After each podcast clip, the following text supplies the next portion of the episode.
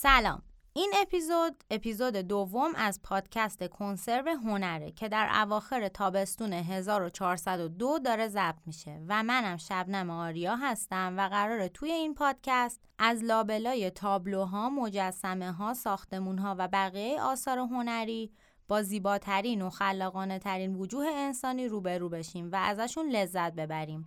پس با من همراه باشین.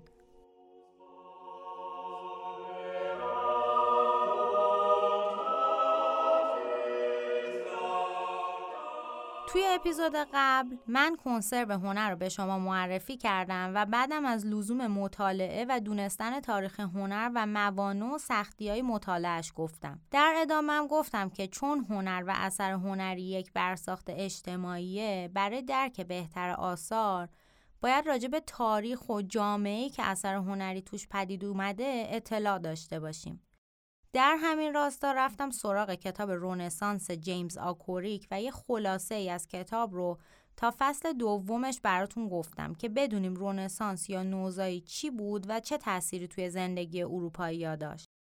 این اپیزود ادامه اپیزود قبلیه پس اگه قسمت قبل رو گوش نکردید اول برید اونو گوش کنید بعد بیاید سراغ این یکی. خب تو قسمت قبلی خلاصه کتاب رونسانس رو تا انتهای فصل دوم که راجع به تاثیر رونسانس روی تجارت و بازرگانی بود تعریف کردم. توی این اپیزود میریم سراغ بقیه فصل کتاب و خلاصه کتاب رو تموم می‌کنیم که ایشالله ایشالله از اپیزود بعدی بریم سراغ اصل جنس یعنی تاریخ هنر. این اپیزود شاید یه ذره براتون سخت باشه دنبال کردنش چون پر از اسم و اطلاعات فشرده و افراد مهم و تاثیرگذاره. ولی دیگه من شرمندم چون قبلا هم گفتم رونسانس یه دوره خیلی مهم و تاثیرگذاری بود و یه عالم اتفاقات مهم و پشت سر هم توی این دوره افتاد. که اگه حتی بخوایم خلاصش هم بگیم بازم حجمش خیلی زیاده. حالا دیگه یه کوچولو خودتون دل بدین که در عوض کلی اطلاعات باحال گیرتون میاد.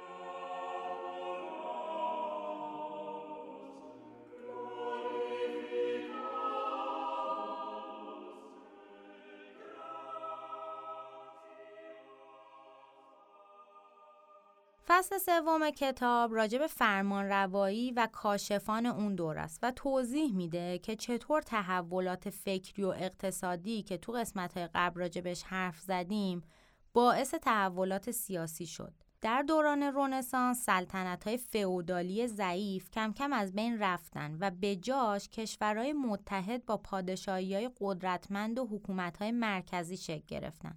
در واقع مفهوم ملت توی این دوران اهمیت پیدا کرد و به جای تاکید بر قومیت ها و خاندان ها ملیت مهم شد. کشورها و حکومت هایی مثل فرانسه و اسپانیا و انگلیس و اینا همه توی دوره رونسانس شکل گرفت.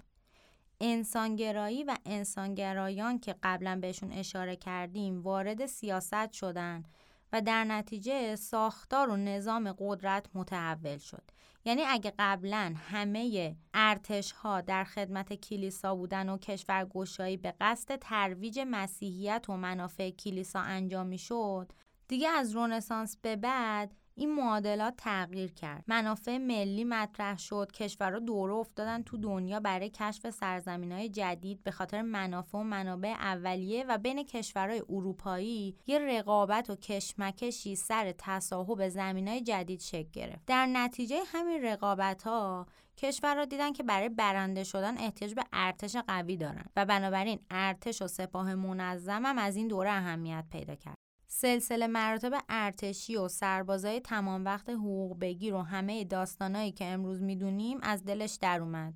اولین ارتش منظم و ثابت در سال 1439 در فرانسه تشکیل شد و بعدم در جاهای دیگه اروپا مخصوصا کشورهایی که به دریا راه داشتن ارتش و نیروی دریایی منظم به وجود اومد. توی اون دوران درجه دارای ارتش معمولا از اشراف بودند و سربازا از رعایا. حالا همون عاملی که باعث به وجود اومدن ارتش شد در ادامه روابط دیپلماتیک هم به وجود آورد یعنی دولت ها و حکومت ها برای ارتباط با همدیگه نماینده هاشون رو میفرستادن به جاهای مختلف و همین نماینده فرستادن شد مقدمه ایجاد سفارت خونه ها و روابط دیپلماتیک و سفرا هم در اون دوران وظیفه داشتن از حقوق کشورشون در هر جایی که بودن دفاع کنن و گزارش های دقیق و منظم به کشور خودشون بفرستن. در قرن 15 هم به خاطر گسترش مسیرهای دریانوردی حوزه رقابت قدرت‌های اروپایی از خود اروپا رفت بیرون. توی این دوره که به عصر اکتشافات معروفه دریانوردهای اروپایی اساس حکومت‌های استعماری در دهه های بعدی رو بنا نهادن عصر اکتشافات در سال 1421 شروع شد. وقتی که هانری دریانورد که یه شاهزاده پرتغالی بود برای پیدا کردن راهی برای دور زدن آفریقا و رسیدن به هند و آسیا کشتی هایی رو فرستاد به جنوب. البته هانری خودش هیچ وقت به سفرهای دریایی نرفت و خودش دریانورد نبود ولی هزینه این سفرها رو می‌داد. در واقع اسپانسر بود.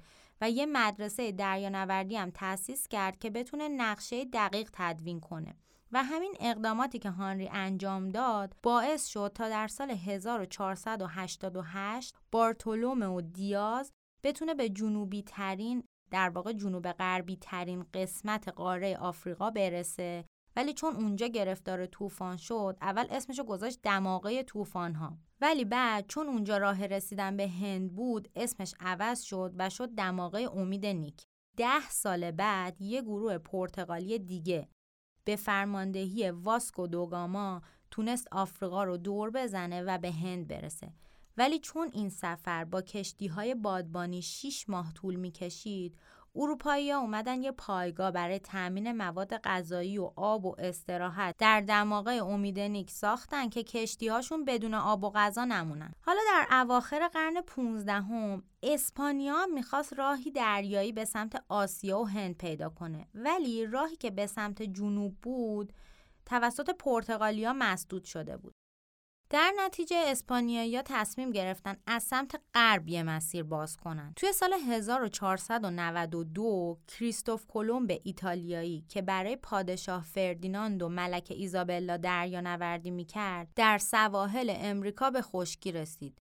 اون به اشتباه فکر کرد که به یه قسمتی از آسیا رسیده و اشتباهش هم تا یک دهه بعد معلوم نشد. توی سال 1501 و دو یه ایتالیایی دیگه به اسم امریکو وسپوچی که برای باز پرتغال کار می‌کرد از روی نقشه سواحل برزیل رو بررسی کرد و فهمید سرزمینی که توی غرب آسیا نیست و یه جای جدیده و برای همین اسمشو گذاشت سرزمین جدید. در سال 1507 مارتین والد سمولر یه انسانگرا و جغرافیدان آلمانی اولین نقشه از سرزمین جدید رو رسم کرد و به احترام امریکو وسپوچی اسم این سرزمین رو گذاشت آمریکا. کم کم با گسترش سفرهای دریایی ادعای وسپوچی تایید شد مخصوصا وقتی یه هیئت اسپانیایی در سال 1522 به فرماندهی فردیناند ماژلان بعد از کشتیرانی به دور دنیا وارد بندر مبدع شدند. البته این گروه بدبختا کلی تلفات دادن و حتی خود همین ماژلان هم وسط سفر در جنگ با بومیان فیلیپین کشته شد ولی در نهایت 18 نفر تونستن به مقصد برسن. داستانش خیلی جالب و هیجان انگیزه و پادکست راوکست یه اپیزود در مورد این سفر داره که اگه دوست داشتین می‌تونین برین اونم گوش کنین. منم لینکشو می‌ذارم اینجا. حالا اسپانیا و پرتغال توی این دوران با بهره برداری از سرزمین جدیدی که کشف کرده بودند به یک ثروت خیلی هنگفتی دست پیدا کردند. پرتغالیا از هند ادویه و کالاهای تجملی وارد می‌کردند. همینطور یه تجارت سودآور دیگه هم پیدا کرده بودند که اونم بردهداری بود. در اواخر قرن 15 هم اولین دسته برده آفریقایی وارد اروپا شد و به این ترتیب تجارت برده ها برای چندین قرن شروع شد و میلیون ها نفر رو درگیر کرد. اسپانیایی ها در سرزمین جدید گنج دیگه هم پیدا کرده بودن و اونم طلا و نقره بود که بیشترش به آزتک های مکزیک و اینکاهای پرو تعلق داشت. بنابراین این دوتا تمدن توسط اسپانیا از بین رفتن و طلا و نقره هاشون تصاحب شد. اگر دوست دارین راجع به تمدن‌های اینکا، آزتک و مایا بیشتر بدونین، پادکست پاراگراف به صورت جداگانه چند تا اپیزود راجع به این تمدن‌ها داره که واقعا جالبه. حالا هدف دیگه اسپانیایی ترویج مسیحیت کاتولیک در دنیا بود. یسوعیان یعنی طرفداران حضرت عیسی در اغلب مناطقی که توسط اسپانیا یا پرتغال فتح می‌شد یه سری مراکزی برای ترویج مسیحیت را اندازی می‌کردن بعدها پروتستان هم شروع کردن به اشاعه و تبلیغ مذهبشون. البته مسیحی ها در آسیا خیلی نتونستن کسی رو به دین مسیحیت دعوت کنن چون مردم آسیا خودشون به شدت به باورهای دینیشون ایمان داشتن و خیلی کسی نمی‌تونست مخشون رو در این زمینه بزنه. ولی توی آمریکا و آفریقا مردم خیلی مسیحی شدن. بعد از اسپانیا و پرتغال کم کم بقیه کشورهای اروپایی هم شروع کردن به کشف سرزمین های جدید از جمله فرانسه و انگلیس و هلند. آخرای قرن 15 هم انگلستان یه ایتالیایی به نام جان کابوتو معمور کرد که یه راهی از سمت شمال غرب به طرف آسیا پیدا کنه. البته اون توی این کار موفق نشد ولی تونست نووا اسکاتیا و نیوفاندلند رو کشف کنه. در سفرهای بعدی انگلیسی ها به سواحل شرقی آمریکا رسیدن که بعدها به محل اسکان مهاجرای انگلیسی تبدیل شد.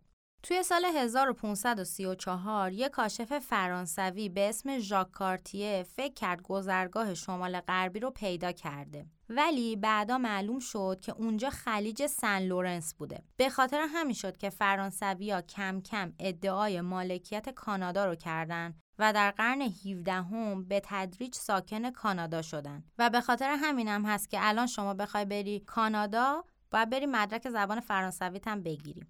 حالا با اینکه انگلیس و فرانسه و هلند تونستن گذرگاهی به سمت آسیا از شمال غرب پیدا بکنن ولی تجارت با هند و آسیا رو از طریق پاسگاه های پرتغالی در آفریقا انجام می‌دادن. این وسط اسپانیایی ها نمی‌تونستن این کار بکنن چون که باید در خاک اسپانیا معامله می‌کردن. از طرف دیگه هم یه سری دریانورده انگلیسی که به سگهای دریایی معروف بودن به کشتی های اسپانیایی حمله می‌کردن و طلا و نقره و چیزای ارزشمندشون رو برای ارباب ها و اسپانسراشون میدزدیدن. همین کار باعث ایجاد تنش در روابط اسپانیا و انگلیس شد و بینشون یه جنگی در گرفت و فیلیپ دوم به نیروهای انگلیسی حمله کرد. و در کانال مانش با همدیگه درگیر شدن. چه سالی؟ سال 1588 با اینکه نیروهای اسپانیایی قوی تر بودن ولی انگلیسی ها تونستن اونا رو شکست بدن و این موضوع برای اسپانیا خیلی بد شد. یه دلیلش هم که میگیم خیلی بد شد این بود که انگلیسی ها پروتستان بودن اسپانیایی ها کاتولیک بودن و این جنگ برداشت نمادینی ازش شد و خلاصه کاتولیکا خیلی قاطی کردن.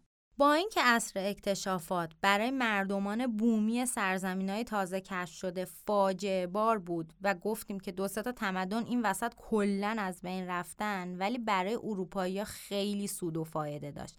هم از لحاظ اقتصادی هم از لحاظ علمی و اینکه نقشه کشی و دریانوردی خیلی پیشرفت کرد. درآمدهای حاصل از این شکوفایی اقتصادی باعث شد تا دربارهای مختلف تصمیم بگیرند در بخشهای مختلف علمی و هنری سرمایه گذاری کنن و یه رقابتی سر هنر و علم و اینجور چیزا از همینجا شروع شد. همین رقابت ها باعث جهش در علم و صنعت و انقلاب صنعتی و شکوفایی هنری و به وجود اومدن جنبش های هنری در سالهای بعد شد.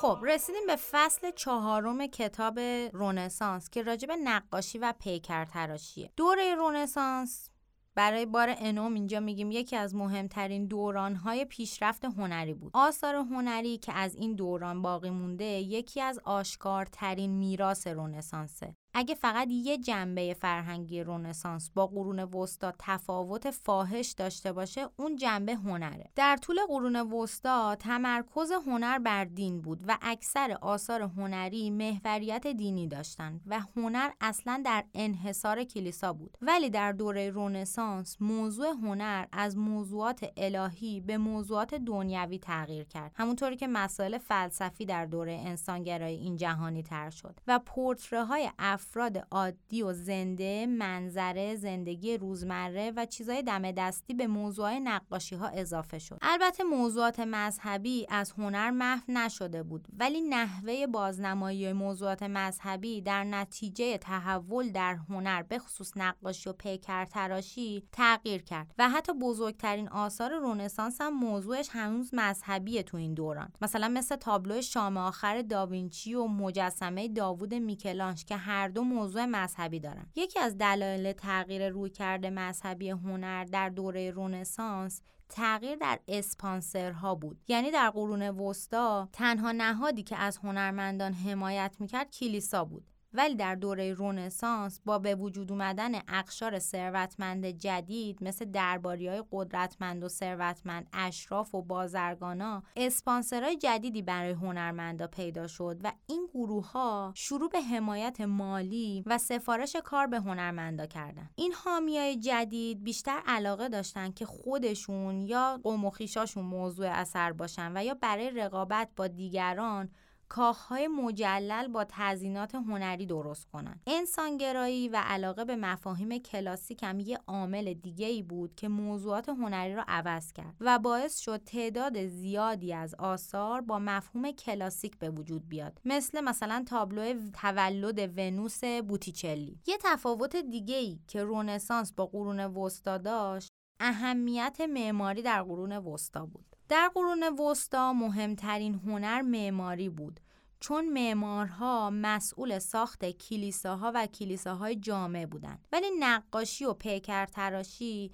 فقط برای تزیین ساختمانهای کلیسا استفاده می‌شد. ولی توی دوره رونسانس با اینکه هنوزم معماری مهم بود اما نقاشی و پیکر تراشی هنرهای مهمی به حساب دیگه می اومدن. در قرون وسطا و اوایل رونسانس هنرمندان مثل نجارا و سنگ تراشا جز کسبه محسوب می شدن.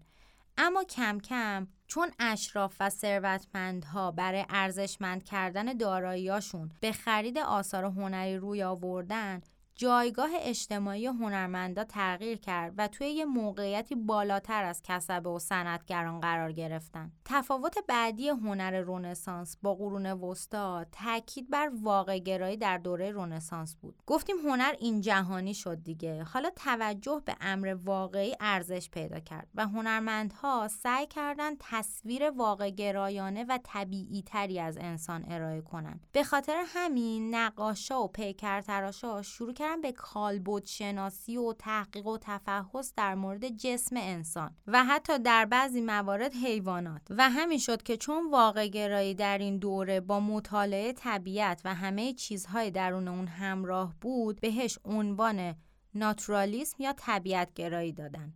یکی از پیشگامان طبیعت گرایی در این دوره جیوتو دیبوندونه بود. که بدعت گذاری خیلی زیادی کرد و دائم در حال مطالعه و تمرین بود. یکی از کارهایی که اون انجام داد اضافه کردن حالتهای احساسی به نقاشی بود مثل غم و قصه و خوشی و خستگی و اینجور چیزا. همینطور اون شروع کرد به الگو برداری از لباسهای متداول اون زمان توی نقاشی هاش که بازم خیلی کار جدیدی بود. یکی دیگه از پیکر تراشای پیشگام در ناتورالیسم دوناتلو بود.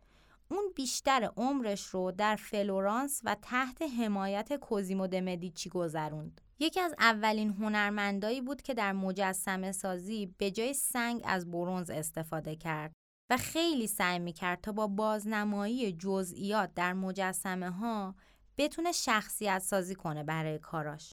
هنرمند مهم دیگه ای که بعد از جوتو کارای با اهمیتی کرد مازاچو بود.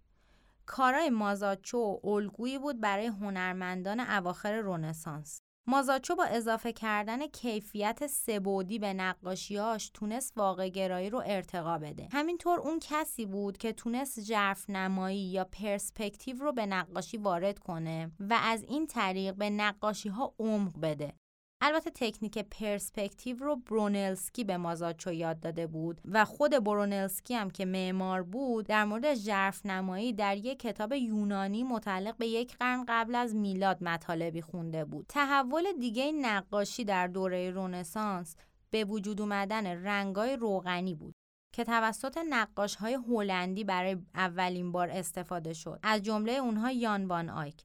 البته اون مختره رنگ روغن نبود ولی کسی بود که استفاده از رنگ روغن رو در نقاشی باب کرد. چون قبل از رنگ روغن هنرمندای اروپایی از رنگهای لاآبی و یا دیوارنگاره استفاده می‌کردن.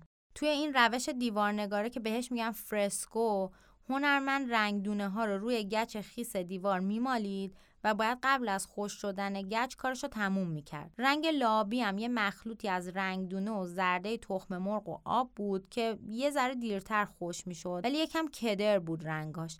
ولی رنگ روغن مخلوط رنگدونه و روغن بزرکه که نسبت به اون دوتا روش یه سری مزایایی داره. یکیش اینه که دیرتر خوش میشه و به هنرمند فرصت میده تا با دقت و ظرافت بیشتری کار کنه. یه مزیت دیگه هم اینه که شفافیت رنگ ها توی رنگ روغن خب خیلی بیشتره. حالا تجربیات قرون 13 و 14 در ایتالیا باعث شد که رونسانس متعالی که دوره شکوفایی هنر بود به وجود بیاد.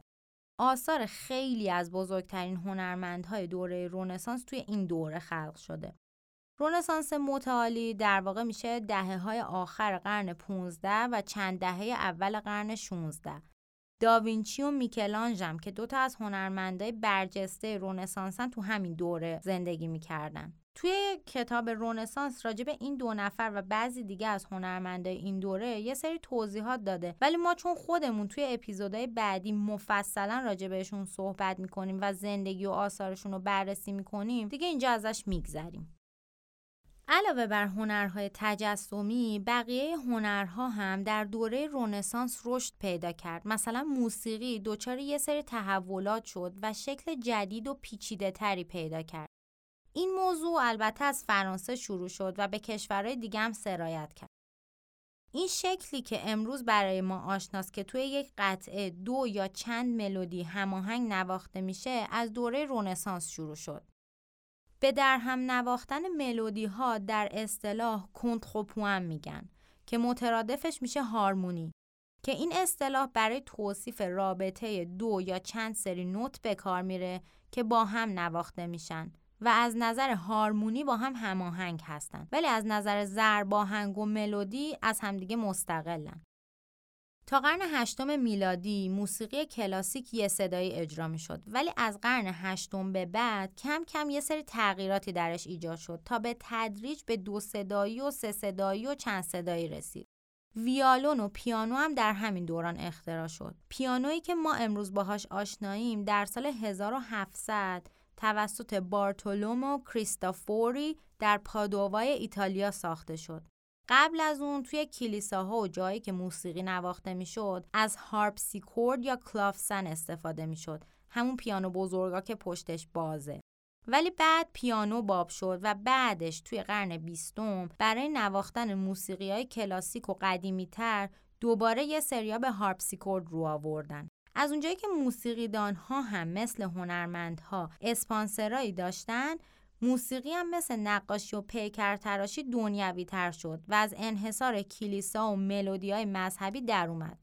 بازم مثل نقاشی با اینکه کماکان موسیقی مذهبی خیلی مهم بود ولی همونم مدلش عوض شد.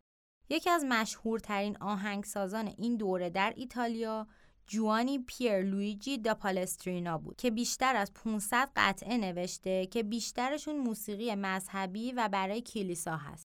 قطعات پالسترینا مورد تقلید خیلی دیگه از آهنگسازا قرار گرفت. این قطعات بعدها به هموار شدن راه موسیقی باروک در قرن 17 هم که ممتازترین نوع موسیقی در اون زمان بود کمک کرد. پدر اون گالیله دانشمند که اسمش وینچنزو گالیله بود یکی از شخصیت های تأثیر گذار در تحولات موسیقایی دوره رونسانس محسوب می شد. اون به انقلاب موسیقی اون دوره و آغاز موسیقی دوره بارو کمک زیادی کرد. حالا شهرت گالیله به خاطر چیه؟ به خاطر نوشتن فرضیه موسیقی بود که در اون علیه یکی از رسوم اون دوره که تعدادی از خواننده ها با هم هم نوایی می‌کردن بحث کرده و از تکخانی حمایت کرده و همین کارش باعث رواج تکخانی در اواخر رونسانس و ظهور اپرا در قرن بعدی شد.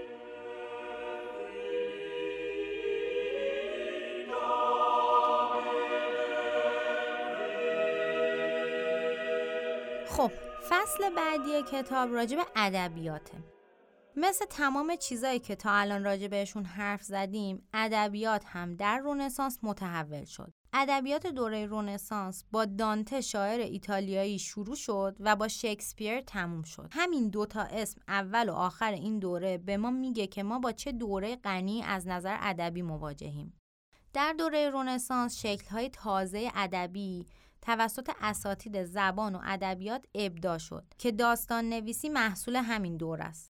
تا قبل از رونسانس زبان لاتین زبان نوشتار بود همونطور که 300 دفعه قبل ترم گفتم و تنها اقشار باسواد کشیش ها و کاتب ها و درباریا بودند. در دوره رونسانس زبان های بومی مورد توجه قرار گرفت و برای اولین بار از زبانهای بومی مثل ایتالیایی، فرانسوی و انگلیسی برای نوشتن شعر و داستان استفاده شد. باز هم تحت تاثیر انسانگرایی و انسانگرایان ادبیات این دوره از اسطوره های کلاسیک الهام گرفت که همین موضوع باعث شد شکل‌های جدیدی از شعر و نصر با موضوعات آشنا و انسانی و زمینی پدید بیاد و همین باعث نوشته شدن اولین رمان‌ها و داستان‌ها شد. البته در این دوره زبان لاتین کماکان زبان آکادمیک بود و هر کسی که دانشگاه رفته بود می‌تونست به زبان لاتین صحبت کنه ولی رواج نوشتن به زبانهای بومی اینجا منظورمون از بومی همون فرانسه و انگلیسی و ایتالیایی ها باعث شد تا افراد بیشتری به خوندن داستان رو بیارن و همین موضوع خودش به ارتقاء سطح فرهنگ در اروپا کمک کرد. یکی از کسایی که مثلا از ایده نوشتن به زبانهای بومی حمایت می‌کرد پترارک بود. شاعرها و نویسنده های دیگه هم از این کار خیلی استقبال کردن چون احساس می‌کردن زبان بومی به آثارشون روح و زندگی میده و با زبان مادریشون خیلی راحت تر می‌تونستن احساس واقعیشون رو بیان کنن. اولین نویسنده بزرگی که از زبان ایتالیایی برای تعلیف اثر استفاده کرد دانت آلیگیری بود. اون کمدی الهی اولین منظومه شعر به زبان ایتالیایی رو نوشت که یکی از شاهکارهای ادبی جهان به حساب میاد. کمدی الهی دانته بعدها تبدیل شد به استاندارد زبان نوشتاری توسکانی. موضوع کتابم خیلی جالبه. اینطوریه که دانته یک سفر خیالی می‌کنه به برزخ، دوزخ و بهشت و در این سفرها با شخصیت‌های واقعی و اسطوره‌ای ملاقات می‌کنه. حتی مثلا با ابو علی سینا هم ملاقات می‌کنه. راهنمای اون توی این سفرها توی برزخ و دوزخ ویرژیل شاعر یونانیه و توی بهشت بیاتریس عشق افسانه‌ای دانت است. در آخر هم توی بهشت دانت خدا رو ملاقات می‌کنه البته من شخصا کتاب رو نخوندم ولی توضیحاتی که این ورون ور راجع بهش خوندم به نظرم باید کتاب جالبی باشه بعد از دانته مهمترین نویسنده ای که به زبان ایتالیایی نوشت و سرود پترارک بود. اون 366 قطعه شعر عاشقانه در قالب سونات به ایتالیایی سروده. سونات یه چیزیه مثل غزل خودمون. محتوای این سونات های پترارک هم عشقش به لوراس که یه زن شوهردار بود واقعا بودا. و پترارک عاشق شد و به خاطر اون تا آخر عمر مجرد و عزب باقی موند و با کسی یه کاری نکرد. حالا اینم بگم. سونات در ایتالیایی به معنی ترانه کوتاهه. سونات ها 14 خط هستند که مال پترارک دو قسمتی بود. که بخش اولش 8 خط و بخش دومش 6 خط بود. یه مدل هم سونات شکسپیری داریم که توی انگلیس رایجه. چون پترارک در مورد عشق واقعی شعر می‌گفت همین باعث شد که سوناتهاش خیلی تاثیرگذار و واقعی بشه و به عشق جنبه واقعی و زمینی داد و مثلا مثل عشق دانته به بیاتریس الهی و نمادی نبود. جاذبه سونات های پترارک باعث شده بود که شاعرای دوره رونسانس به گفتن این سبک شعر عاشقانه رو بیارن و احساس کنن که حتما باید از این مدل شعرهای عاشقانه توی کاراشون باشه. در حدی این مدل شعر باب شده بود که شکسپیر بدبخت فکر می‌کرد آثار ماندگارش سونات هاش هستن نه نمایشنامه هاش البته طول عمر سونات ها از رونسانس زد بالا و تا 500 سال بعد به عنوان سبک رایج شعر باقی موند. کسی که حالا داستان نویسی به زبان بومی رو در اروپا رواج داد کی بود؟ یکی بود به اسم جوانی بوکاچو. البته بوکاچیو هم بهش میگن ولی حالا ما میگیم بوکاچو که راحت تره. این بوکاچو هم اصر پترارک بود و در کنار دانته به عنوان یکی از اصلاحگران زبان ایتالیایی شناخته میشه. یکی از معروفترین آثار بوکاچو دکامرون اسمش که مدل هزار و یک شب داستان یک سری آدمه که به خاطر شیوع تاون در فلورانس رفتن به خونه های ییلاقی بیرون شهر و هر شب برای هم داستان تعریف می‌کنن که حوصلهشون سر نره. چون گوینده داستان ها متفاوته حالات احساسی داستان ها هم با هم فرق داره و نویسنده با استادی تمام تونسته این شخصیت پردازی ها رو انجام بده جوری که تا سالها بعد نویسنده های مختلف از شخصیت های دکامرون توی داستانشون الهام می گرفتن. شاعر انگلیسی جفری چاوسر در انگلستان اولین کسی بود که با الهام گرفتن از بوکاچو از زبان انگلیسی برای نوشتن استفاده کرد و داستانهای کانتربری رو نوشت که البته این نوشته به صورت نصر نیست و یه جورایی به یعنی آهنگینه حالا نمی‌تونیم بگیم شعره. توی فرانسه هم برای اولین بار فرانسوا رابوله تو فارسی بهش میگیم رابوله کسی بود که داستان نویسی به زبان فرانسه رو شروع کرد. اون یه انسانگرای مشهور بود که دکترم بود. سبک جدید رمان از ابداعات رابوله بود.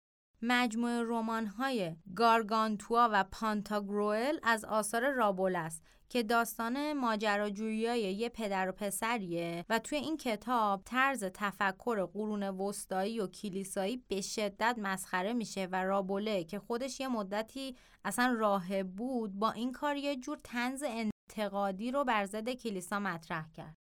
در اسپانیا میگل سروانتس با نوشتن داستانهای دونکی شد به زبان اسپانیایی اولین کسی بود که به این زبان کتاب نوشت و خب هممون هم می‌دونیم که دونکی شد یکی از شاهکارهای ادبی بوده و هست. از این دوره به بعد دیگه نوشتن به زبانهای بومی در اروپا باب شد و شاهکارهای ادبی زیادی به وجود اومد که یه دلیلش این بود که آدما اصولا تجربه زیسته خودشون رو به زبان مادریشون خیلی راحتتر می‌تونن توصیف کنن و همین موضوع باعث جذابتر شدن نوشته ها می‌شد و اینکه خوندنش برای خواننده های بومی که حالا دانشگاه نرفته بودن و لاتین بلد نبودن خیلی راحت تر بود. در آخرم همونطوری که گفتیم ویلیام شکسپیر یکی از آخرین نویسنده های دوره رونسانس بود که نمایشنامه هاش هنوز که هنوزه بعد از 500 سال روی صحنه ها اجرا میشه و خیلی ها اونو بزرگترین نویسنده در زبان انگلیسی می‌دونن. پدر نمایشنامه نویسی انگلستان هم یه لقب دیگه که بهش دادن. شکسپیر که در سال 1616 درگذشت آثار ماندگاری مثل اوتلو، هملت، شاهلیر و مکبس رو در کارنامش داره. و از شخصیت های ادبی خیلی تاثیرگذار هم در دوران خودش و هم برای نسل بعد از خودش محسوب میشه.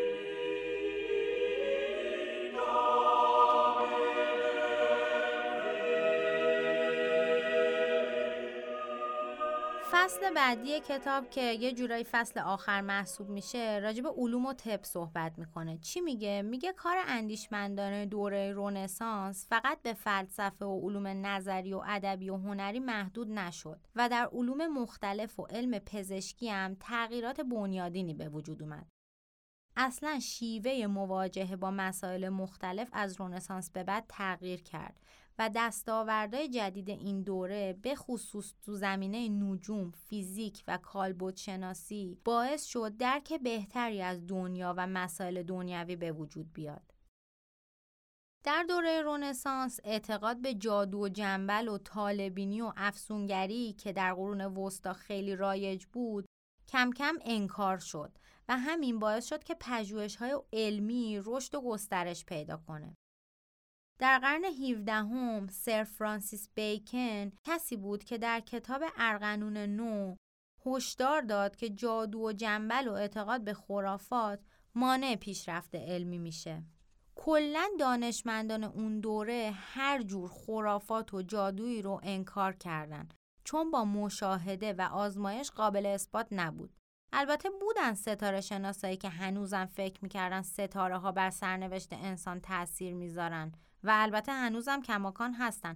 ولی انسانگرایی در اینجا هم برای رشد علوم خیلی مهم بود. چون اونها آثار باستانی رو جمع آوری کرده بودن اون آثار الهام بخش پژوهش های علمی جدید شد. کما اینکه کوپرنیک مثلا تحت تاثیر آثار ارشمیدس قرار گرفته بود. حالا الان میگم کوپرنیک ماجراش چی بود.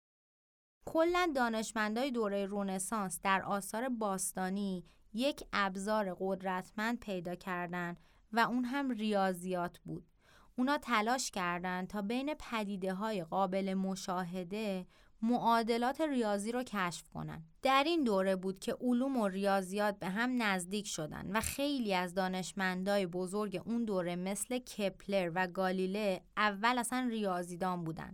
اصلا این گزاره که قواعد کلی ریاضی اساس علمی پدیده هاست از همین دوره رونسانس به وجود اومد و خب ما می‌دونیم که همین پیشرفت در ریاضیات در سالهای بعد باعث جهش های علمی شد. استفاده از اعداد منفی، حل معادله های دو و سه مجهولی، جبر و احتمالات، اعداد اعشاری، استفاده از x و y به جای مقادیر مجهول و به وجود اومدن زبان ریاضی همگی از دستاوردهای ریاضیدانای دوره رونسانسه.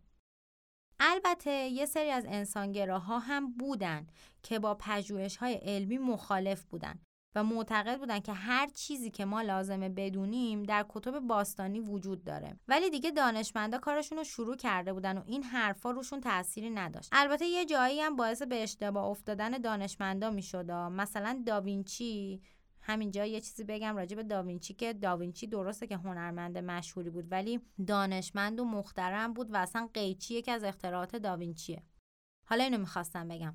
داوینچی خیلی کالبد شکافی می‌کرد و یه جا وقتی داشت راجع به قلب تحقیق می‌کرد چون چیزایی که پیدا کرده بود با حرفای جالینوس پزشک باستانی مطابقت نداشت بدبخت فکر خودش اشتباه کرده.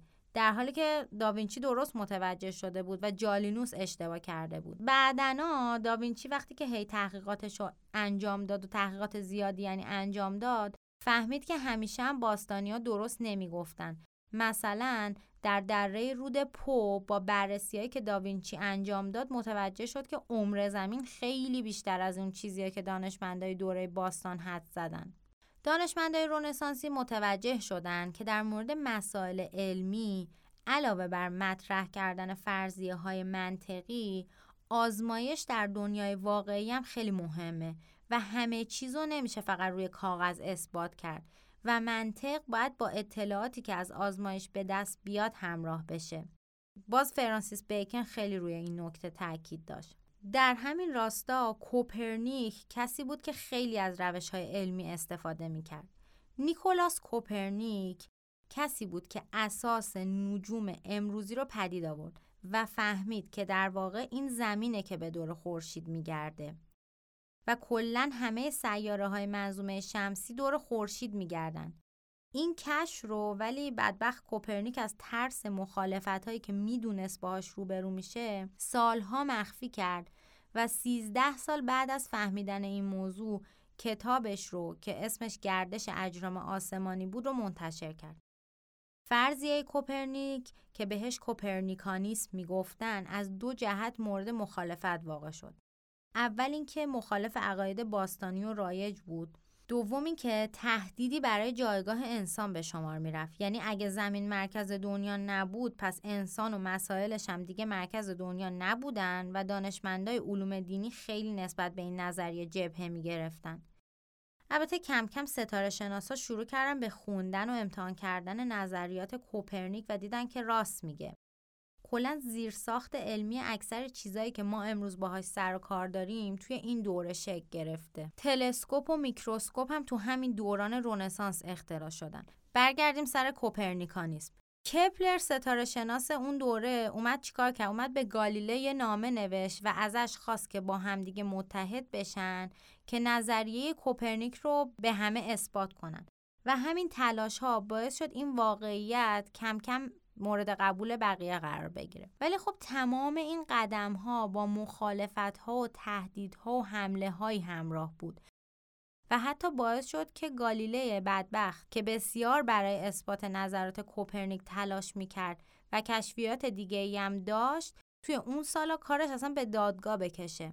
مخصوصا بین طرفداران ارسطو دشمنای خیلی جدی داشت و اصلا همونا بودن که رفتن مخ پاپو زدن که گالیله رو محاکمه کنه. همینم هم شد که توی دادگاه گالیله که دیگه دید چاره ای نداره دکمه غلط کردم و فشار داد و گفتش که باشه آقا زمین گرد نیست و خودشو از تبعید و مرگ نجات داد. ولی تا آخر عمرش می‌دونست که کشفیات خودش و کوپرنیک واقعی و دست از مشاهده علمی هم بر نداشت. و حتی قبل از نیوتون اصلا این کپلر و گالیله بودن که راجع به جاذبه تحقیق کردن و راه رو برای اکتشافات بعدی توسط نیوتون باز کردن کلا کوپرنیک، براهه، کپلر و گالیله دانشمندانی بودند که با آزمایش ها و مشاهداتی که انجام دادن راه رو برای خلق دانش نوین در سالهای بعد باز کردند. با اینکه پیشرفت سایر علوم به اندازه نجوم، ریاضی و فیزیک نبود ولی بازم ما شاهد تغییرات بنیادینی در علومی مثل طب و زمینشناسی هستیم. مثلا چون استخراج معدن یکی از صنایع سودآور این دوره بود ناخداگاه باعث شد زمین شناسی خیلی رشد کنه و مالکان معادن مطالعات زمین شناختی رو تشویق کردن و اسپانسرش شدن. ولی علوم زیستی مثل زیست شناسی و گیاه شناسی در دوره رونسانس پیشرفت چشمگیری نداشت و فقط به تهیه کاتالوگ هایی از گیاهان و جانوران محدود شد. در زمینه پزشکی هم پیشرفت هایی حاصل شد مخصوصا به خاطر شیوع تاون و سفلیس ولی نه مثل علوم دیگه. پزشکان اون زمان به شدت متکی به آرا و نظرات جالینوس پزشک یونان باستان بودن. ولی دو تا اتفاق در واقع دو تا بیماری باعث شد که اونها هم به روش علمی و تحقیق و تفحص و آزمایش رو بیارن. یکی ظهور تاون در قرن 14 هم بود و دومی سفلیس در قرن 15 هم. چون این دوتا بیماری اصلا در زمان جالینوس نبود که اون بخواد راجبشون نظر بده. البته پزشکای اون دوره نتونستن جلوی تا اونو مرگ و میره ناشی از اونو بگیرن. ولی در مورد سفلیس یه پزشک آلمانیول از ملقب به پاراسلسوس کشف کرد که نوشیدن ترکیبات جیوه روش مؤثری در درمان این بیماریه. یه جورایی اولین کسی بود که از یه روشی مثل هومیوپاتی استفاده کرد. اما به صورت کلی بزرگترین پیشرفت در علم پزشکی توی دوره رونسانس پیشرفت کالبوت شناسی بود که مرهون تلاش های آندریاس وسالیوس کالبوت شناس فلاندری هست که در قرن 16 هم زندگی می‌کرد و پدر و پدر بزرگش هم پزشک بودن. اون کسی بود که هر وقت می‌تونست یه جسدی پیدا می‌کرد و کالبوت شکافیش می‌کرد. اتفاقات علمی دیگه که در دوره رونسانس افتاد اصلاح تقویم بود اختراع چاپ بود اختراع ساعت بعدش هم ساعت جیبی اختراع توپخونه اختراع میکروسکوپ تلسکوپ و خیلی اختراعات دیگه بود. یعنی من اینایی که گفتم دونه داشت بود ولی کلا بازار اختراعات اون موقع خیلی داغ بود و هر روز هر کی یه جا داشت یه چیزی اختراع می‌کرد. گفتم هم که داوینچی هم تو همین دور قیچی و اختراع کرد. برهان و استدلالی که بین اندیشمندان غربی باب شده بود هم در علوم هم در اندیشه های غربی روز به روز اهمیت بیشتری پیدا کرد. تمام پیشرفتهایی که در سالهای بعد صورت گرفت مدیون کارای اندیشمندان دوره رونسانس و شیوه ها و روش هایی که اونا پای گزارش بودن همونطور که قرون وسطا به تدریج تحلیل رفت و رونسانس پدیدار شد دوره رونسانس هم طی قرن 17 هم ویژگی های عصر امروزی رو پیدا کرد و جهان امروزی شروع کرد به شکل گرفتن. این تداخل فرهنگی و ویژگی بین المللی جهان از قرن 17 هم به بعد شروع شد.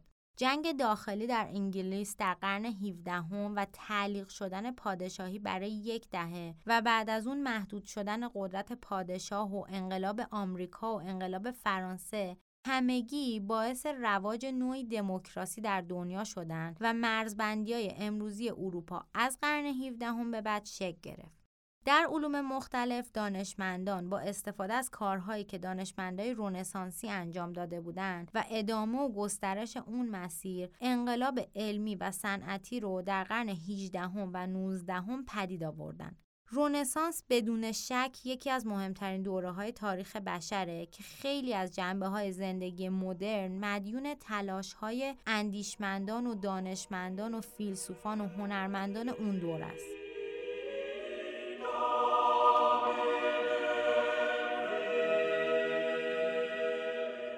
خلاصه کتاب رونسانس اینجا تموم شد. نسخه کامل صوتی این کتاب رو می‌تونید توی اپلیکیشن کتاب راه گوش بدید. اگر دیدید تلفظ یه سری اسامی در اینجا و اونجا متفاوته بدونید تلفظی که اینجا شنیدید درسته. چون من تمام اسامی مکانها و اشخاص و اصطلاحات تخصصی رو قبل از گفتن چک کردم. از اپیزود بعد ما میریم سراغ کار اصلی خودمون یعنی تاریخ هنر.